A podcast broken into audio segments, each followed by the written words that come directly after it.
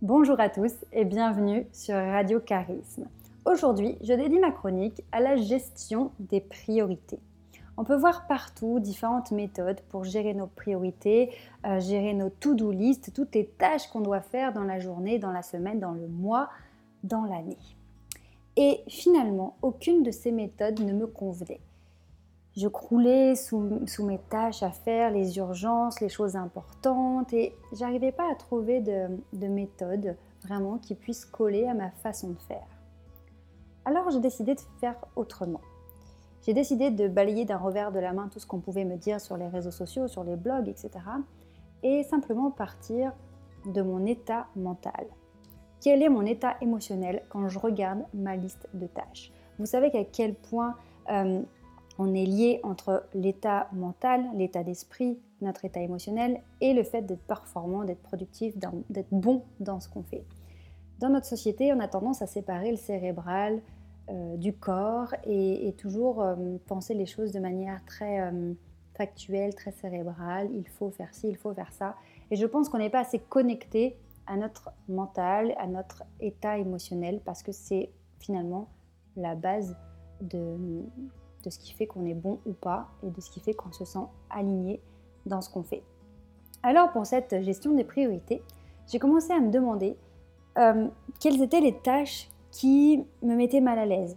Vous savez, parfois on a une liste de choses à faire et dans cette liste, il y a certaines tâches qu'on va faire sans réfléchir, ça ne provoque pas d'émotion particulière d'autres tâches qu'on aime bien faire. On sait que quand on va faire cette tâche en particulier, on aime bien, voilà, on se dit tiens, je sais que je vais passer une demi-heure ou deux heures sur un truc que j'aime bien faire.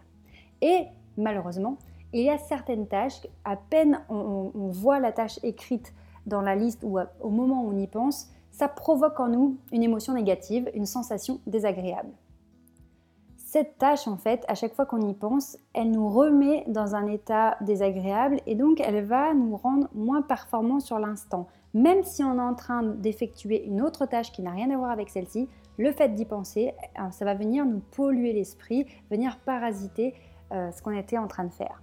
Donc finalement, au lieu de réfléchir en, en termes d'urgence, d'importance au niveau des tâches, je me suis demandé quelles étaient les tâches qui venaient polluer mon esprit.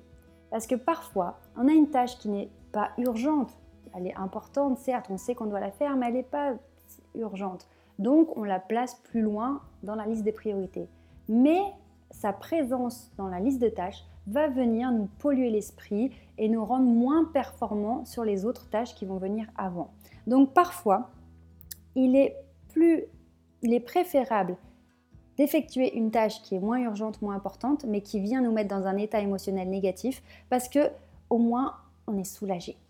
On n'y pense plus, ça vient plus nous parasiter et on peut être totalement focus sur les autres tâches qui sont plus importantes, plus urgentes, parce qu'on est libéré de ces émotions négatives et de tous ces doutes, ces questions, ou ce côté j'ai pas envie de le faire, mais il faut que je le fasse, et puis comment je vais faire, et voilà. On s'occupe de la tâche qui envoie le plus d'ondes négatives dans notre liste de tâches. Si maintenant vous n'avez pas la possibilité de vous occuper de cette tâche en particulier parce que les autres sont vraiment trop trop trop urgentes ou alors parce que cette tâche prendrait trop de temps par rapport au reste, ce que vous pouvez faire c'est euh, dédramatiser cette tâche. C'est-à-dire qu'au lieu de la laisser loin de vous, dans un flou, parce que oh là là, vous voulez même pas y penser, non, eh bien c'est d'être honnête avec vous-même et vous poser la question qu'est-ce qui m'embête avec cette tâche? Pourquoi dès que j'y pense, je suis mal à l'aise, je stresse, je suis pas bien, j'ai des angoisses. Qu'est-ce qui me gêne dans cette tâche? Et déjà, d'être honnête avec vous-même et de prendre conscience de ce qui vous pose problème sur cette tâche, c'est déjà une étape de passer et ça, ça enlève le, côté diabolique, ça enlève de l'importance à cette tâche. Ensuite, si vous avez la possibilité, ce que vous pouvez faire, c'est commencer cette tâche, euh, la fractionner en petits, morceaux, en petites étapes, et faire déjà le début. Si c'est un, par exemple, je vous dis n'importe quoi, si vous devez créer un tableau, eh ben, créez le tableau, même s'il est vide, même si vous l'avez pas encore rempli, créez le tableau, écrivez le nom, mettez-le dans votre dossier, et ça va enlever de la pression par rapport à cette tâche, parce que dans votre esprit, vous avez déjà démarré, vous êtes dedans. Et ça enlève le côté, euh, ça dédiabolise le, côté négatif de cette tâche. Donc, finalement, ce qu'on voit ici dans cette chronique ensemble, c'est qu'il y a les méthodes euh, très euh, euh, de l'organisation, la chose très cérébrale, etc., mathématiques, comme on pourrait, on pourrait dire. Mais finalement, quand on voit à quel point notre état émotionnel, notre mental impacte sur nos performances et sur notre confort de vie, parfois, il est intéressant de se poser la question de ce que la situation, le rendez-vous, la tâche à effectuer provoque chez vous. Parce que quand on n'a pas conscience de ça, on se retrouve dans des états de, fatigue nerveuse, euh, de, parfois de tristesse, de déprime, de manque de confiance en soi, manque d'estime. On est ballotté euh, d'un côté à l'autre en fonction des rendez-vous, en fonction de, de, ce qui se passe au travail, en fonction des résultats, en fonction des nouvelles qui arrivent par mail, par téléphone, par la hiérarchie.